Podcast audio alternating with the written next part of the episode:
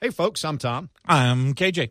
You know the drill. We're back here once again to remind you about the benefits of the Dunlap Champions Club. If you haven't sampled it still, well, find one of your friends or somebody that has. Uh, you know, the spring game in the rearview mirror. Certainly, uh, some other folks got an opportunity in there to enjoy what is uh, just terrific space. Every now and then, when you're hanging out in the Dunlap Champions Club, an MC Hammer concert breaks out too. So you never know what you're going to get. And if you haven't had the opportunity to even be there, you can schedule a private tour. Just call 850-644-1830. Tickets are available. It's a it's a home schedule that uh, you'll enjoy visiting there, and particularly if we get any of those noon noon kickoffs, you'll be air conditioned and ready to go.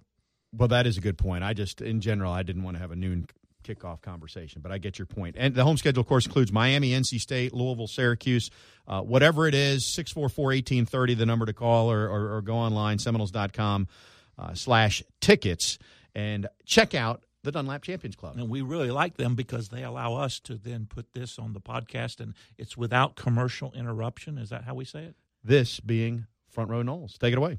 Broadcasting live from the Prime Meridian Bank studios in the capital city of Tallahassee. This is Front Row Noles with Tom Block and Keith Jones. Front Row Noles is brought to you by Cornerstone Tool and Fastener. Online at ctf.nu. Now, here's Tom and Keith.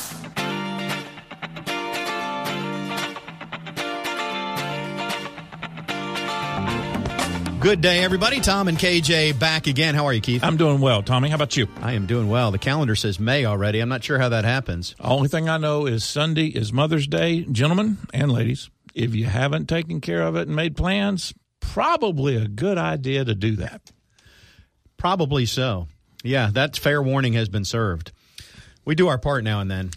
Public service and and I need to take that reminder to heart. As a matter of fact, oh, hope Laura's not listening. uh, well, Laura and I or Ms. Block. Laura and I just celebrated uh, her 25 plus 25 birthday in New York City. Her 25th anniversary of her 25th birthday. Yes, exactly. Or 21st anniversary of her 29th birthday. Just don't start it with a five, and we can get there. Anyway, we were in New York all weekend, so uh, not that me- that means I can discount Mother's Day. I was at a, a insurance meeting this morning uh, at FSU as part of the uh, ongoing things I do with my adjunct position, and uh, was talking with a gentleman from New York City that had flown down yesterday evening to attend this forum. So if I'd have known you'd have been, there, well, did you see the blocks? Yeah, probably not. what seven million people in that nine million people? A good time. A good time was had by all. Yeah, I can't believe the calendar says May. Uh, I feel like my New Year's resolutions left in February. Oh. Here we are in May, so we need to start over again. Anyway, let's talk baseball. We have not, you know, we put this conversation off for because we didn't want to talk about it. We didn't, and now things have turned around a little bit. Though I, th- you know, we we sort of know what they are. Yeah, they're not a great team. They're a good team. They're a good team, but they, have got potential. They shoot themselves in the foot too much. They've got potential. They've shown it a little you know, we talked about the team from two years ago, how when they got to the Louisville series, you know, they really started showing out when they when they did that, and then they won the ACC. This team has shown a little bit of that, but they haven't shown out for any extended period of time. But they've shown a little bit of it, and they're young. And they can hit every now and then. They can throw. They still can't pick a ball up, but that's a whole other story. If you score twelve runs, maybe you can boot two or three. Um, it'll be interesting to see what they do today.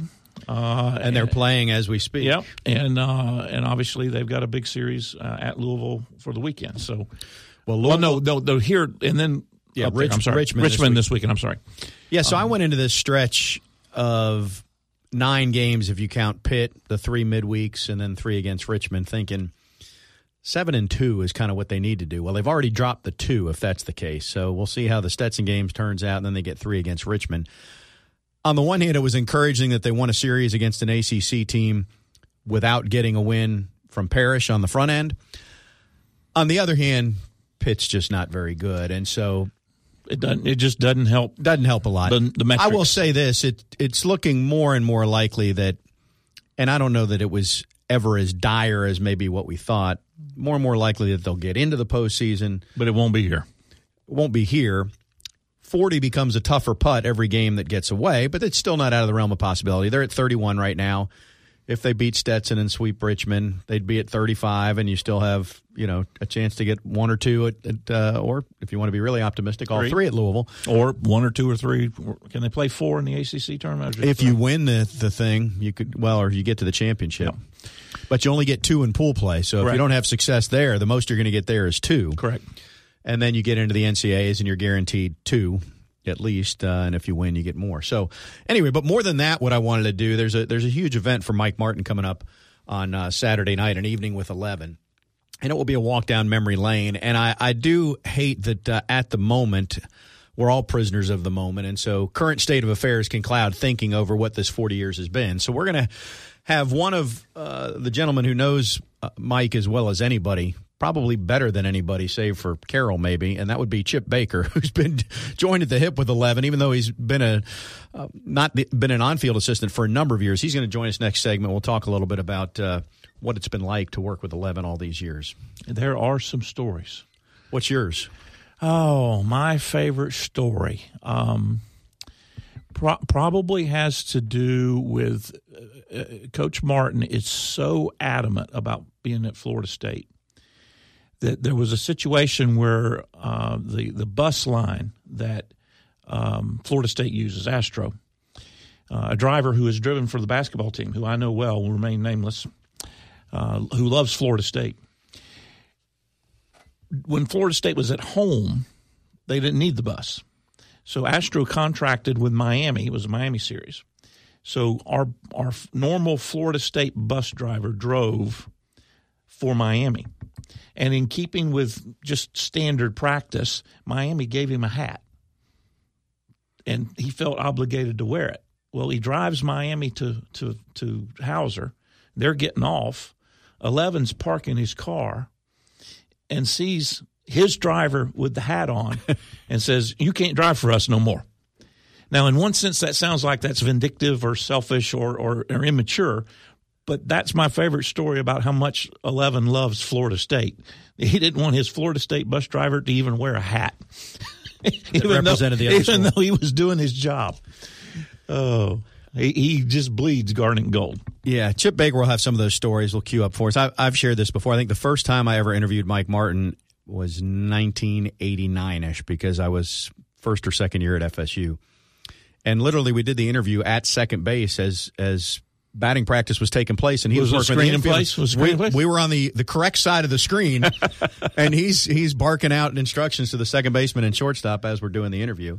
Uh, always always pleasant, and uh, I had the privilege to do uh, games with uh, on the radio with Lulu for several years, seven years, I guess I did them. I can't. and it tell- was, it was good I- you know, times. One other quick thing, I can't tell the story right. If Coach Bowden was here, he could. But Coach Bowden had a, a situation where he was going to get to play uh, Augusta. Let's save that one for Chip because Chip Chip will tell. Okay, Chip was I- in on Never that. mind. Never Yeah, mind. yeah. Yep. We'll save the ma- and that is that is hilarious. Yeah. that is hilarious. Thank you. So- I, I went down, went too far down memory lane. So there, there's an event uh, Saturday night. I think tickets are no longer on sale, but hopefully a good crowd. I know there'll be a lot of At the Civic Center. a lot of folks uh, in attendance, uh, a lot of former players uh, and and teams represented there, and a lot who will appear by video because you know if you're Buster Posey, it's a little hard to get back for an event like that in the middle of the baseball season, that sort of thing. But uh, we'll tip our cap to him, and then it ge- gets into an interesting time because we do, you know, we're counting wins. Are they in the postseason? When is it going to end?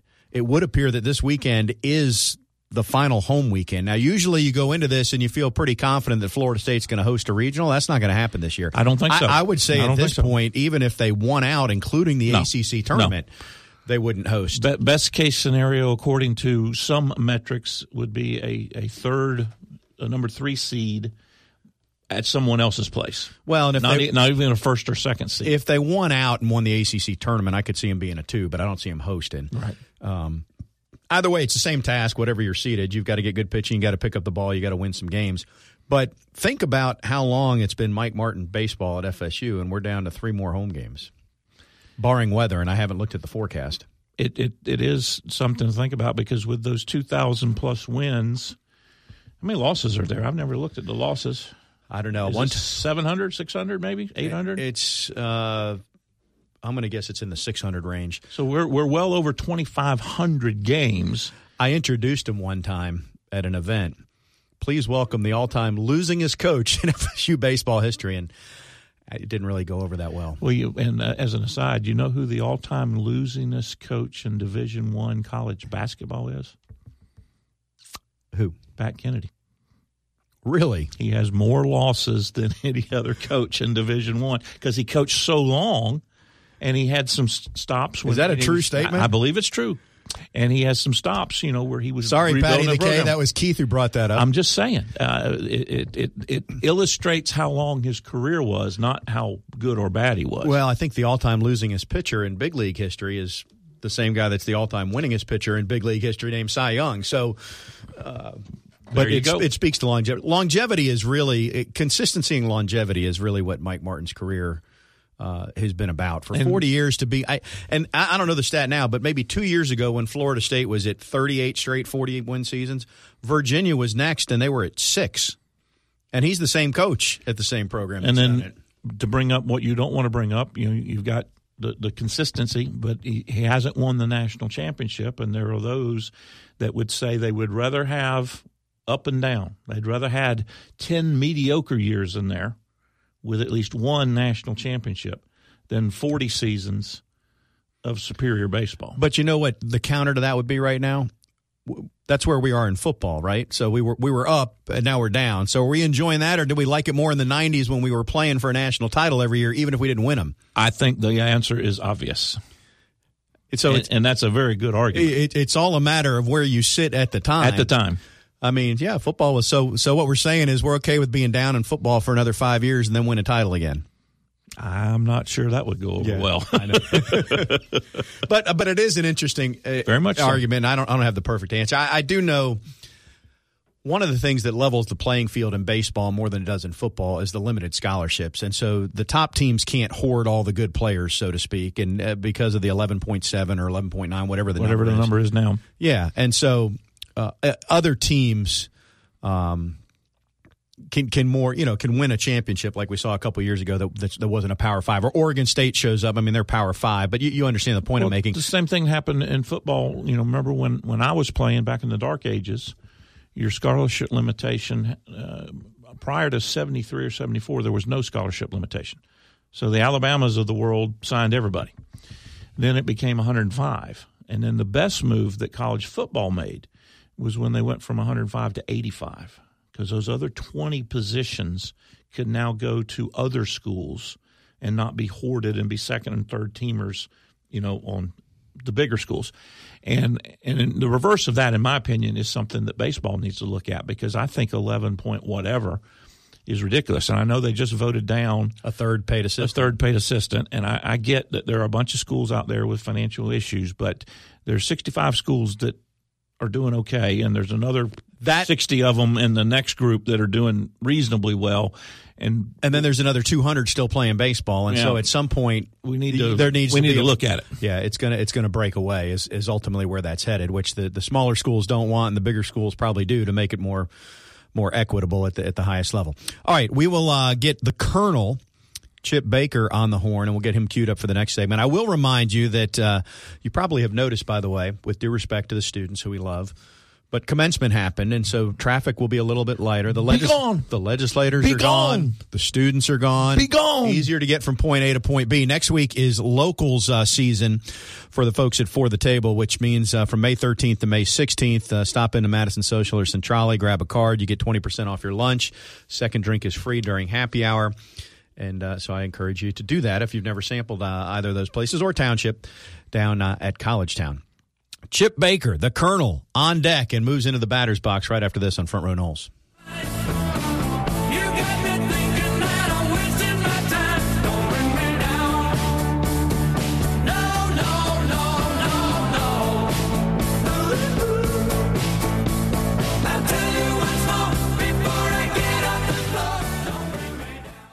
Front Row Noles on 97.9 ESPN Radio is presented by Hobson Chevrolet of Cairo, Georgia. Get your best deal the Hobson way. Now, back to Tom and Keith.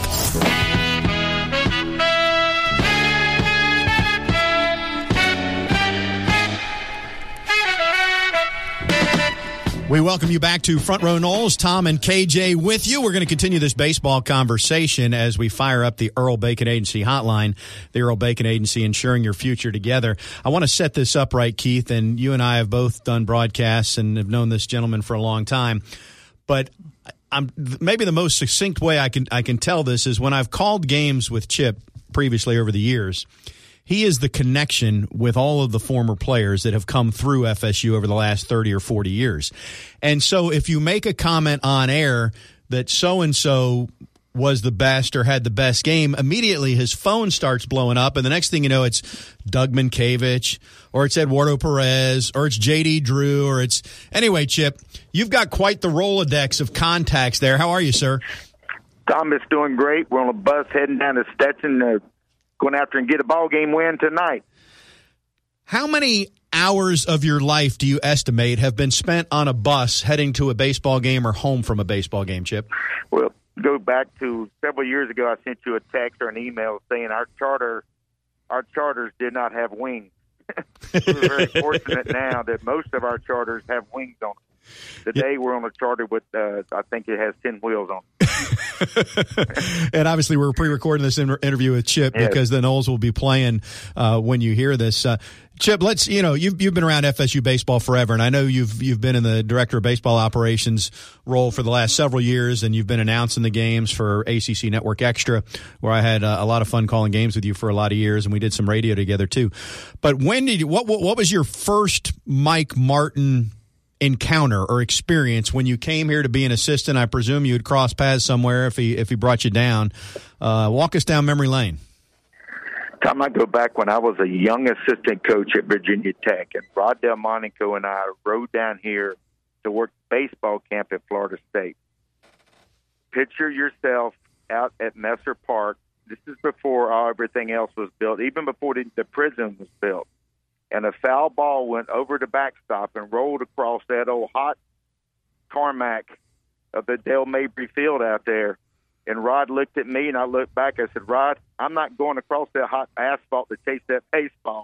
Florida State's got more problems than me getting that baseball back." But it's, it's been a love affair of this wonderful place ever since then. Well, and then when did you get the offer? What was your, you know, when when did that moment come to join his staff? Well, I, I was at Virginia Tech at the time with my, one of my mentors, Chuck Hartman. He and Mike Martin were great friends. We all competed against each other in, in the uh, the old Metro Conference. I left Virginia Tech to go to Georgia Tech. In 1984, I was at Georgia Tech, and I had the opportunity to follow that and came to Tallahassee in August of that year, and it's been a it's been 35 great years. Chip, you're always asked, I know you're asked, describe 11. What story do you tell people that you think best describes Mike Martin Sr.? You know, I go in with him a lot, and it's behind doors. He truly cares. He truly cares about the players. It's never been about him. It's all about the program. That's the, what he's instilled in me, and I've been the. I guess I've been sort of the the tip of the sword for Mike Martin to spread the, the, the program. And he's allowed me to do this, and it's all done in one word. You can you can describe Mike Martin as classy, and as first class is the way he's done it, and that's that's the way he's going through his last year. So 1985, Mike Martin, when you first met him or coached with him, compared to right now, what are the differences? What are the similarities? The fire's still burning. It's the same fire that's in his belly right now that it was in 1985. He coached third base in 1985. Then he threw me to the to the Wolves, and I coached third base the next 18 years. But he's a teacher, and you watch him to this day. Even in the ball game yesterday, he's still teaching, and that that's the biggest thing. Mike Martin loves this game. He loves Florida State, and he loves to be with these young men and teach. And obviously, does a pretty good job because he's got a whole bunch of wins. that he does. Hey, did he ever did he ever pull you aside when you sent somebody home that got thrown out and and seriously try to explain to you how he would do it differently? Or did he just let you do your job? Opening day 1986, Tom KJ, I got two guys thrown out in about the sixth inning on one play. The first ball hit off the screen I set the stage. Luis Alicea hit it. I have Ed Fulton at second, a catcher, Steve Taddeo at first, and the fans learned my name real quick. Let's just say the next week at practice, we worked a lot of balls off that screen in right field. Well, things turned out uh, pretty well in 1986. Is uh, you Yeah. know. Um, so, so let me ask you. Looking at this year's team, Chip, uh, to, to your point there. So, there, there was a, you know, you just illustrated an example. Here's something we need to get better at because uh, we need to make sure we're rounding third. We're seeing the signs, or you're doing a better job as a coach, whatever it is. So you worked on it. Well, this year's team has had trouble picking up the baseball, and I, I I know they're working on it. And maybe it's not the best example because it doesn't feel to me like it's improved as as much as I, I thought it might. But um, how does he manage you know devoting the right amount of time to okay we need to get better at bunting or we need to get better at fielding or base running and and, and balance that how have you seen him do that throughout his career Well, obviously, you go you can go out there and hit ground balls, a young man, but sometimes it's attention to detail, the small things, the big things take care of themselves. You're teaching kids how to bunt. Most of these kids have never had the bunt ever coming through the high school ranks. And to get into college baseball, if you get a bunt down and move runners up, you put pressure on the opposing defense. He's worked drills of hitting ground balls. He has a ball off a tee. These guys try to get try to get ten uh, nine outs or twelve outs in a practice and just a simulated game. You just bottom line, you got to get them to concentrate. I think to concentrate for a three hour period in this day and time, you know, as a parent, sometimes it's tough, and that's bottom line. I think that's the biggest key. All right, let's go to the fun stuff. Uh, Tom Tom uh, would not let me tell my version of the story because he wanted you to tell the version. I've heard it a couple different ways. The topic is uh, playing golf uh, up at Augusta. Uh, my version of the story starts with Coach Bowden getting an invitation to play Augusta, and he invites Eleven to go with him. But then Coach Bowden decides he wants to play a little joke on him. Well, I'll let Coach Bowden take all that credit, but we did play a little joke on Coach Martin. It started back in July the previous summer because Coach Martin wanted to know when we're traveling back. And and okay, I'm outside of the seven year. I can't get arrested for this, but we moved an ACC series. We played a single game on a Friday. We played a doubleheader on a Saturday, so we could travel back to Tallahassee on Sunday for Coach Martin and Coach Bowden to travel on Monday to Augusta, and the rest is history. well just right there you've already you've already told a great story okay so what happens on that monday regarding playing augusta Well, my and my version has has Coach Martin toting his clubs from Howser over to the Moore Center and getting a telephone call on his cell phone. Did you hear that part of it? that part of it was a week before we jokingly had a phone call come and ask Coach. They came and asked Coach Martin. They said, Coach, uh, asked Coach Martin would he speak to the people up in Atlanta uh, at the Home Depot home territory, and the payday again. This is this is 20 years ago. The pay, 25 years ago, the payday was a twenty-five thousand dollar fee, and Mike turned them down to go play golf at Augusta. and then the joke was Coach Bowden's secretary called down and says Coach Bowden was going to cancel the golf because somebody turned down a twenty-five thousand dollar speaking fee. And that's as far as we got it. It was a big joke, and luckily Mike didn't fire me. oh that's good stuff colonel Yeah. what what other things that are outside the statute of limitations might you be so inclined to share with our fine astute uh, listeners to front row noles I tell you what, to, to be with Coach Martin, and I get, you know, I traveling with a legend. I mean, I, I, he's Mike Martin to me. He's been my boss for 35 years, and I go to him and I give him options.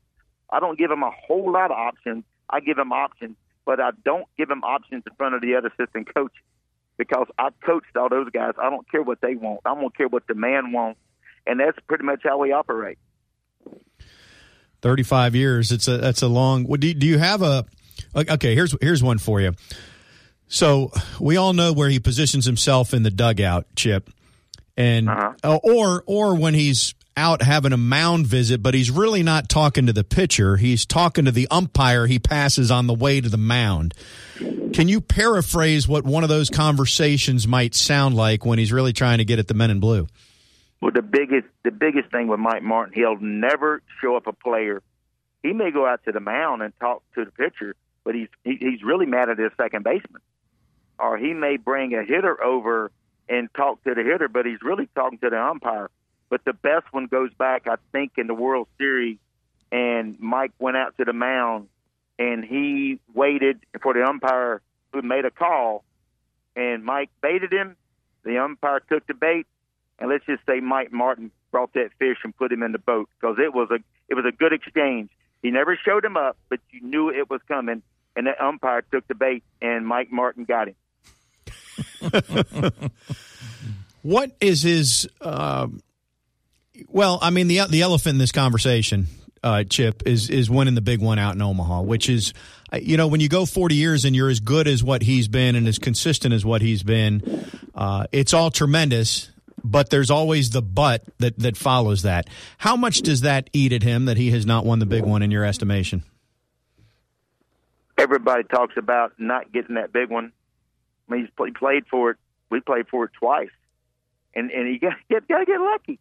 You got to get you got to be like University of Virginia did four years ago, and go to go to L.A., go to California, and win a regional, and fly back on this charter plane with the University of Maryland, and then you two face it off in the super.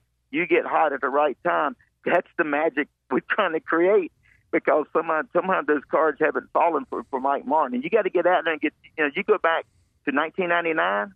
We're playing Miami on a 2-2 pitch, and the umpire flinched and called ball four. Uh, excuse me, called ball three. And, then, and the next pitch, the guy hit a double on the gap. You go back to those things, Tom. You don't forget those things. And sometimes maybe those cards will fall. Maybe the baseball guys and everybody else will look after Mike Martin one more time. Chip, tell us what's on tap on Saturday night. What the the you know whatever you can reveal because I know there's an element of surprise involved. I'm sure it's going to be a celebration of a tremendous career for Mike Martin. And one thing I went to him this past week, I said, Mike, I want you to sit back and enjoy this night. We got some great people coming in to speak, and it's going to be all positive. Everybody's going to throw a little jab at you. I said, I don't want you to have to sit back and worry about making a reply back. That's what I'm going to do at the end before everything else starts going. But we got it lined up, Tom and KJ, for people who were associated with Coach Martin from the 1960s, the 70s, 80s, 90s, and 2000s. And we got a great, great group of guys that are going to be brief, quick, quick to the point. And again, it's, it's all about praising Mike Martin. I think it's a wonderful event. We've had a tremendous turnout as far as ticket sales and, and going from there. And it's the day before Mother's Day. And reason why we're doing it is because we can give away hundred dollar bills and people are not going to show up at, at one o'clock on a Sunday. So it's a great way for Mike Martin to close out his regular season at Florida State and have a great thing and a, a great function. The Seminole Boosters have been wonderful to work with and putting this together. It's their rodeo, and it's really coming into a, a great piece for Saturday night. If you are giving away hundred dollar bills Sunday, just let me know what time, and I'll show up. Right? There'll be two of us. I hear you, brother. Hey, uh, Tom and I were debating, Colonel. We, you know, if, if we were going to uh, send Eleven a gag gift, the best one we came up with is we would postmark the package from Coral Gables and we would include a pair of binoculars and two walkie talkies in it. Do you think he'd receive that well? I, am just asking. Well, last year, I like what I know exactly what you're talking about, and I'm going to give you a, a, probably what Mike Martin would say was be a no comment.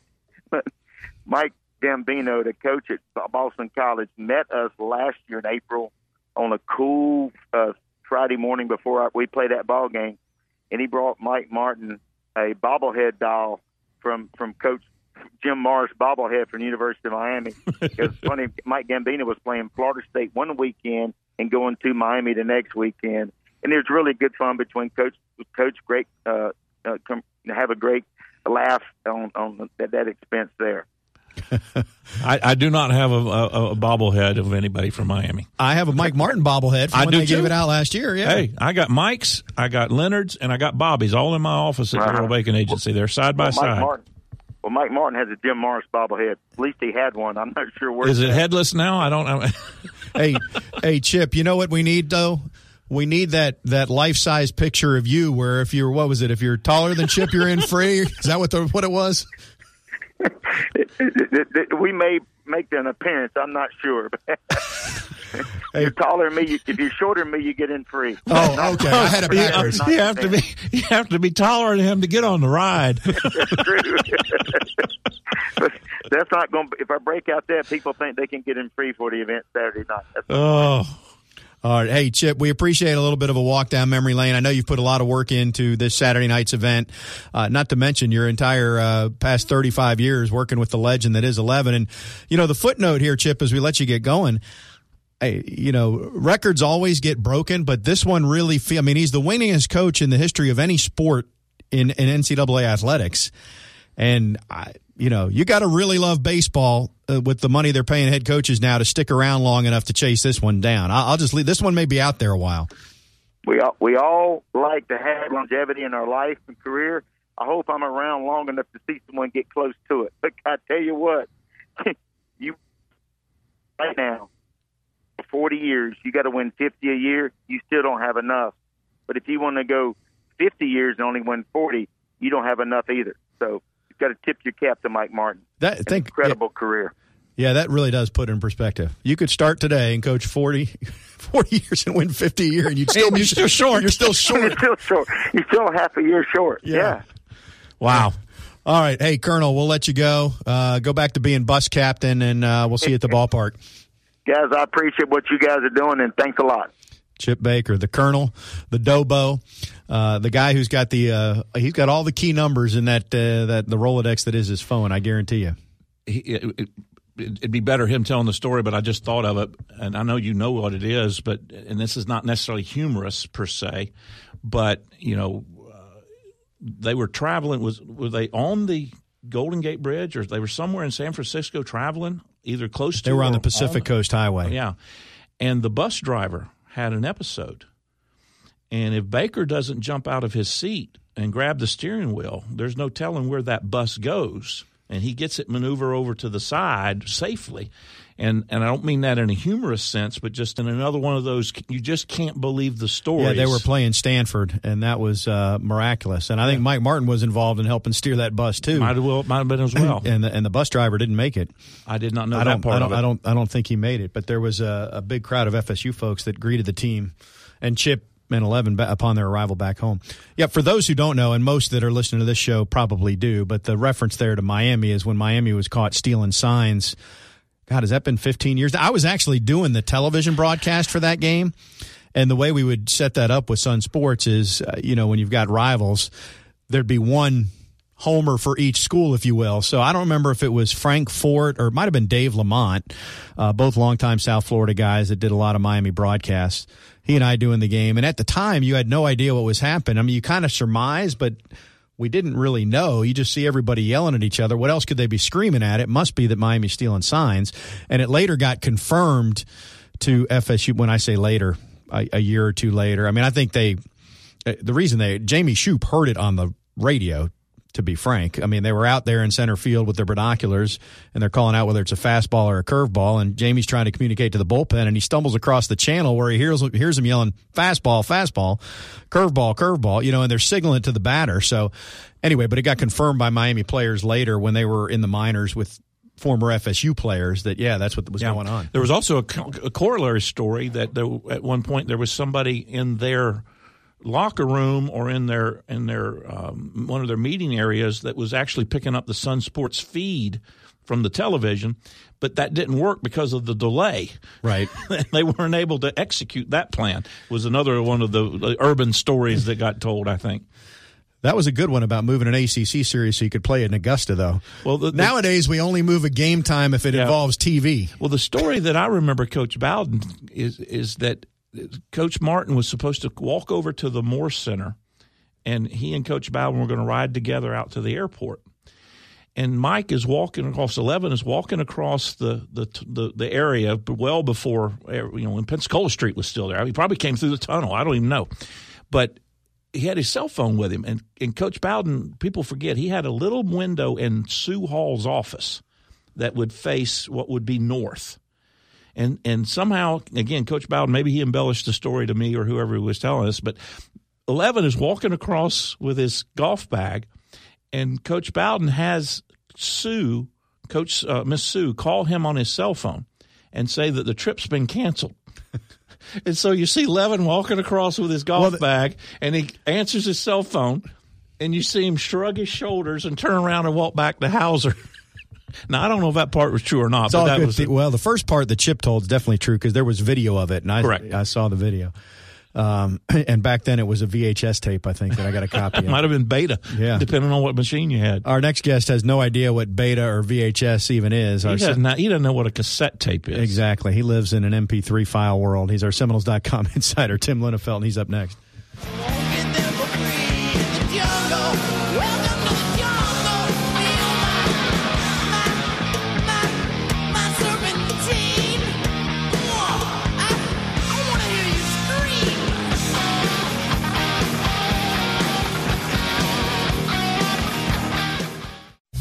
Front Row Noles is brought to you by Cornerstone Tool and Fastener. Online at ctf.nu. Here's Tom and Keith.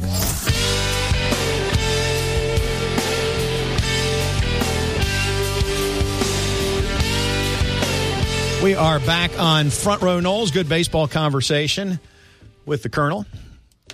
And uh, another good conversation coming up with our Seminoles.com insider, Tim Linafelt, who also joins us via the Earl Bacon Agency hotline. Tim, how are you?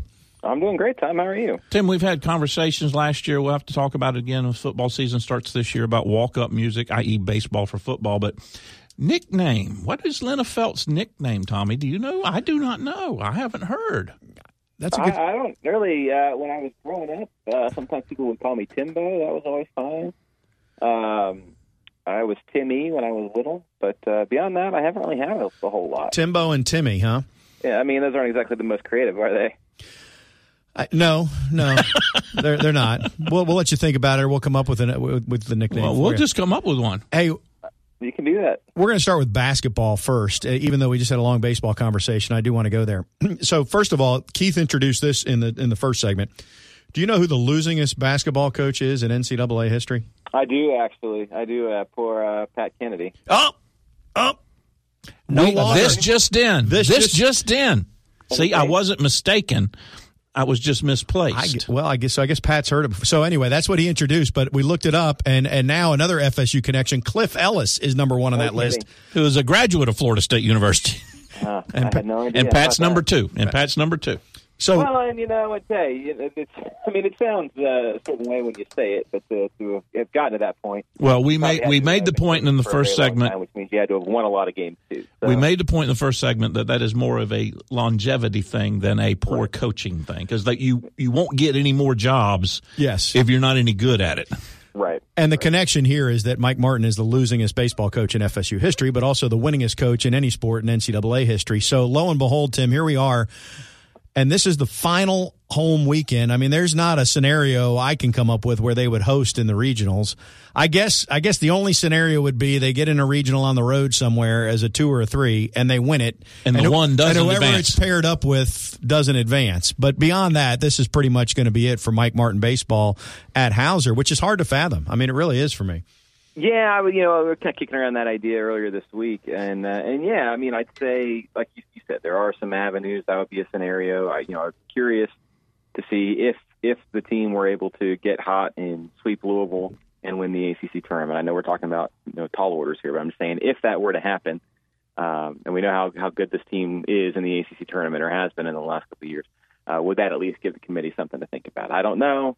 Uh, but it'd be worth you know finding out if you could if you could do it. But otherwise, you're right. I mean, I think the uh, the, the likelihood is that uh, that Sunday will be uh, will be his last game uh, at, at Dick Howser Stadium on the field uh, that bears his name. And and yeah, man, it's it's kind of hard to imagine. Uh, you know, we we've known for a long time that this is the last season, but uh, but you, you know, and especially at the beginning of baseball season, you sort of go into it and you're like, oh, you know, baseball season's a long time, so many games, it'll it'll it'll take a while. Uh, but now here we are, you know, coming up toward the toward the end of it, and it's it's kind of hard to believe that it's here already. Do you suspect, in terms of timing, to name his successor, that it will be mid to late June-ish as compared to a day or two after whenever FSU season ends? Just because they're going to need time, whoever the committee is narrowed in on, to to talk to other candidates who might still be coaching. Yeah, I think so. I mean, yeah, it's it's, it's such a strange deal to me. Um, I, I don't know exactly what. I, and the truth is, I haven't really heard very much uh, movement on that at all. Um, I would think it'd probably be a little while, if nothing else, just to almost as a show of respect, you know, like to to kind of let the season settle a little bit, um, and and then kind of move on. Like I, I you know I don't think that they're going to announce, you know, the day after the season ends. I don't think they're going to announce the the the new coach or or you know anything like that. Uh, even if it, it turns out to be Mike Martin Jr., um, I think that they'll probably you know, kind of just let let the let the dust settle a little bit, and then in a week or two, and then uh, you know it also depends on you know when Florida State season ends, and when other school season end too. That that factors in as well. Well, and again, confirming my understanding is the committee has been formed. They may have even met, but their job is to come up with a short list that they will then give to the athletic director for consideration. Is that is that is that the, the, the framework in which you understand things are going to transpire? Yes, and that's that's also been kind of what how I've understood it uh, for a while, and I haven't heard anything like any real updates. There really haven't been a lot of, of talk or discussion that I'm aware of uh, over the course of the season. So moving it back to on the field, Tim, are we confident now in light of the fact that Florida State's won what four or five ACC series in a row now that they're uh, you know, barring just a complete collapse tonight and, and through the end of the regular season and in the tournament, they're they're in the NCAA tournament.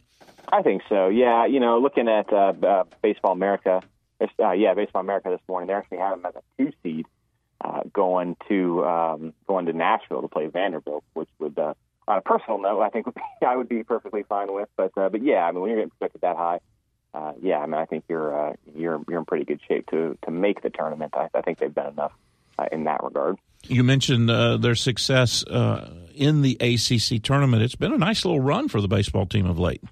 No, it really, really has. Uh, you know, obviously, um, are you talking about specifically for the conference? For the tournament? conference tournament, yes. Yeah, it, there's something about that uh, about that tournament, uh, and I don't know, you know, exactly what it is or if it's even possible to describe it. But I mean, they've been uh, virtually unbeatable in it over the last couple of years. And then, you know, you remember, um, you remember in 17, two years ago. I mean, that was kind of what spurred them uh, on their run to Omaha. Man, there's no doubt that, that you know the last couple of years it's been really friendly to them, and then um, you know the, the there's guys on this team that that know how to be a part of that who have been part of those teams. Um, so uh, yeah, man. I mean, I think we'll we'll see. Uh, and like the last time they finished the season with a three game series at Louisville, and then went on to the ACC tournament, you know, some pretty good things happened. So uh, maybe something like that can happen again. The ladies on the diamond have also been pretty doggone good in the ACC tournament, uh, and this time around, it used to be the norm back when uh, in the JoAnne Graf years there weren't a lot of schools in the ACC that were playing softball, and FSU hosted the ACC tournament perennially.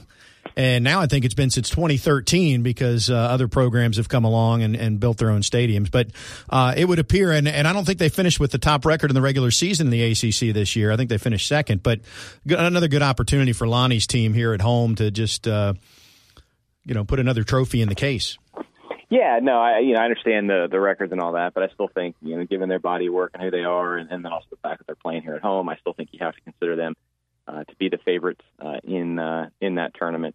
I mean, they're 25 and two at home this year, uh, 48 and eight overall, and, and still hovering around the top five in the RPI. So you know they're they're doing fine, um, and I, I think that you know it's kind of a cool uh, a cool stretch for them. I mean, they're going to be potentially home for a while, and you consider the ACC tournament, uh, and they'll be. Uh, I don't see any scenario in which they don't host regionals and super regionals uh, as long as they're in the tournament. So you know they're the uh, the, the road to Oklahoma City, so to speak, is taking an extended route uh, through Tallahassee, and I'm sure they're glad for that. Women's golf is performing well. The men, I think, play next week. Uh, I mean, we're getting towards the tail end of uh, everyone's season. Uh, it was a. I talked to Jim Curry earlier this week, uh, one of the athletic directors at Florida State, and last Saturday was not a good Saturday for FSU. I think is the way he termed it in terms of some folks getting bumped from tennis and those types of things. But Yeah. we still got teams competing. I guess is the point I'm making.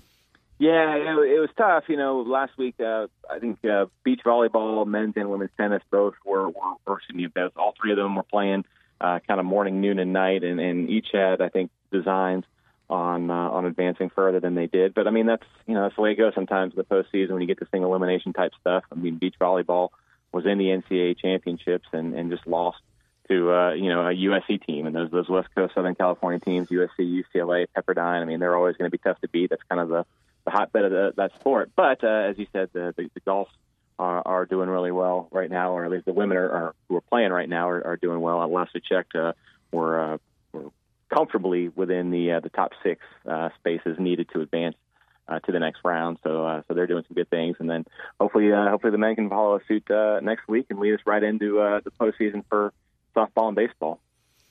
Tim, let's go back to basketball where we started and tell us about the latest seven footer that is transferring into FSU. Well, he does have a, uh, a, a I guess we would call a Power Five pedigree coming from uh, from Ole Miss. Uh, seven foot, uh, you know, uh, Leonard Hamilton loves his uh, his, his seven foot guys, um, and and you know they needed to uh, to shore shore up some guys there. I mean, seven foot, two hundred sixty pounds. Dominik Olet Olejniczak, I think is how you say that. I'll, I'll get uh, you know clar- clarification for sure. Um, Nickname. yeah, yeah, exactly. We uh, we need a nickname for him too, huh?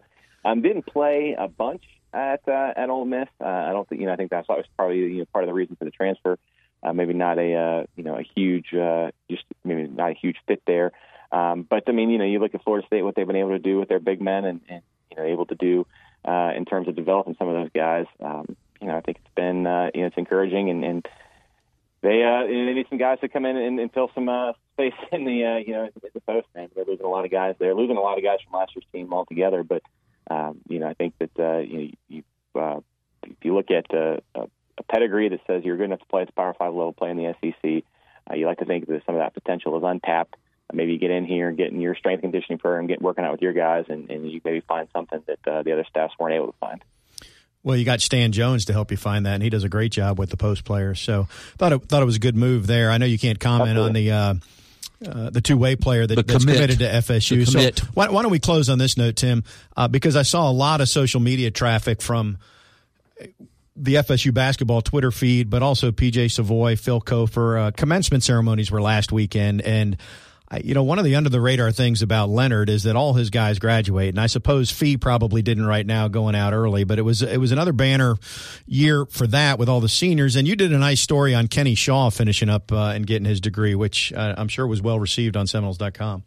Yeah, yeah, no, I, it was cool, and um, and, and Kenny, you know, I think we talked about a little bit last week, is uh, just such a cool guy, uh, one of my favorite players to have uh, come through here over the past few years, and, and you know, he kind of sees uh, the big picture, and to, to tie that into what you were saying with uh, with with Leonard and his staff. I mean, I think you know, look, I don't, I don't want to single them out and say they're the only ones, because I think most of the most, if not all, the the coaches and, and programs here uh, see that big picture as well. But man, you know, when you talk to Leonard Hamilton, even off the record or, or even you know, on the record too, I mean, he'll he'll he'll tell you, uh, I mean, he really sees the value of getting his guys their degrees, uh, knowing what that can do for them, and, and I think that uh, you know that's a big part of, of what he he talks to uh, parents about, saying you know like I mean every every coach. You know, every coach across the country, you know, cares about you know kids' grades, particularly the part of, of keeping them on the field. But I think Leonard sees again the big picture of, you know, these uh, these are young guys who you know can get themselves set up for life uh, if they can get out of here with their degree. And he does everything he can and, and to, to make sure that happens, and then surrounds himself with staff and support guys that, that feel the same way. It's pretty cool, honestly. Yeah, congrats to uh, to all the new alums of Florida State University. Timbo, we appreciate it as always. Catch you later, Timmy. Catch you later, Timmy. Yeah, that was either to go to Tom, easy to go to Tombo. All right, uh, we'll come back, wrap up the show after this.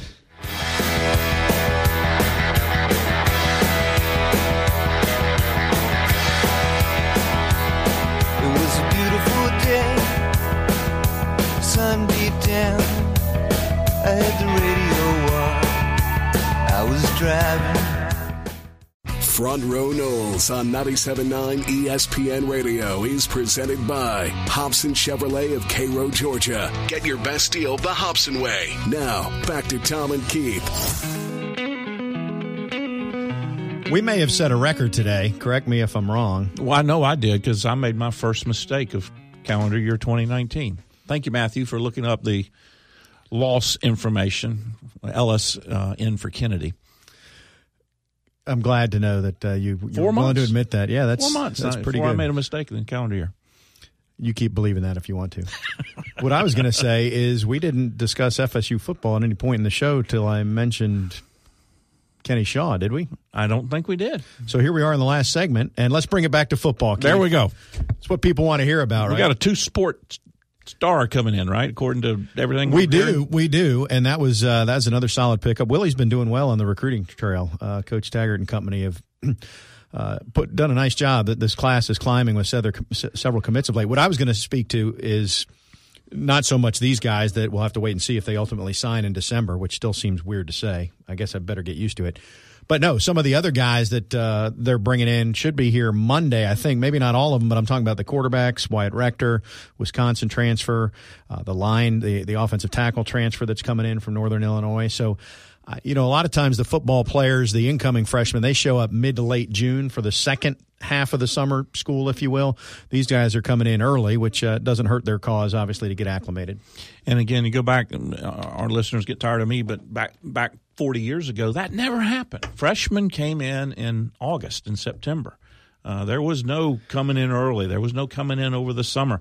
In fact, we didn't even stay in town over the summer. We would go back home, uh, wherever home was. Uh, and they would shut down the training table, and, and there'd be no seven on seven on seven had not been invented. Of course, the personal computer, the cell phone, and maybe even the fax machine wasn't around. We don't back have to have either. that conversation again, do we? If you've got a do it yourself project that needs to be finished, go visit Ron and his knowledgeable staff at Cornerstone Tool and Fastener. Take care of all your power tool needs.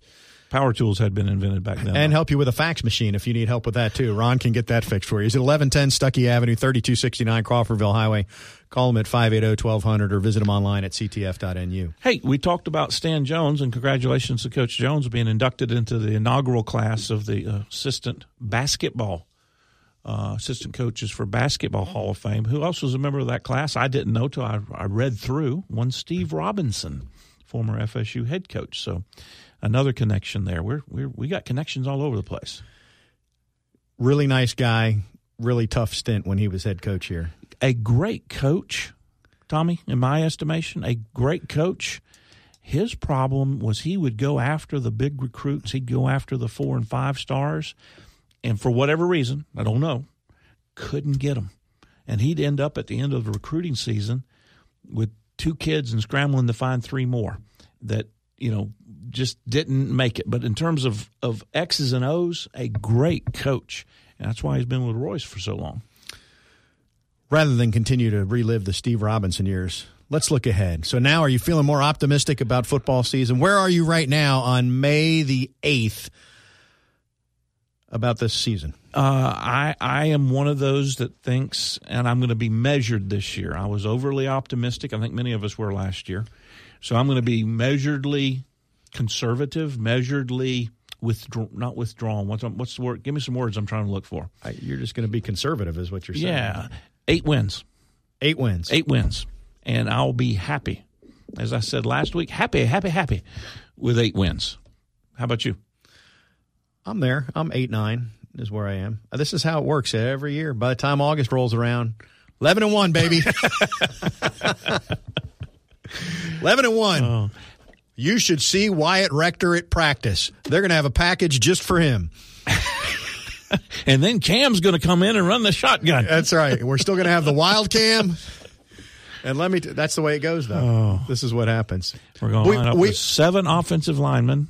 We are we are in silly season though, which is it's it's conference realignment rumors, which we haven't heard yet. Now, In the next couple weeks, you'll hear that. Guaranteed, you'll hear that some so and so is looking at exploring this conference. But uh, we're in the ranking season too, where everybody puts a ranking on every job and every coach and every quarterback and all that, and all it does is uh, introduce clicks and and that sort of thing and it's too late in the show for us to to devolve into the rankings. But uh, I guess the point I'm making is the long hot days of summer are here. There you go. We will be back again next week. As always, he's Keith. I'm Tom. Thanks to Matthew on the other side of the glass. Thanks for uh, the Colonel Chip Baker for walking us down memory lane. And thanks for our Seminoles.com insider, Timbo, Timmy. for joining us as always. Talk to you next week.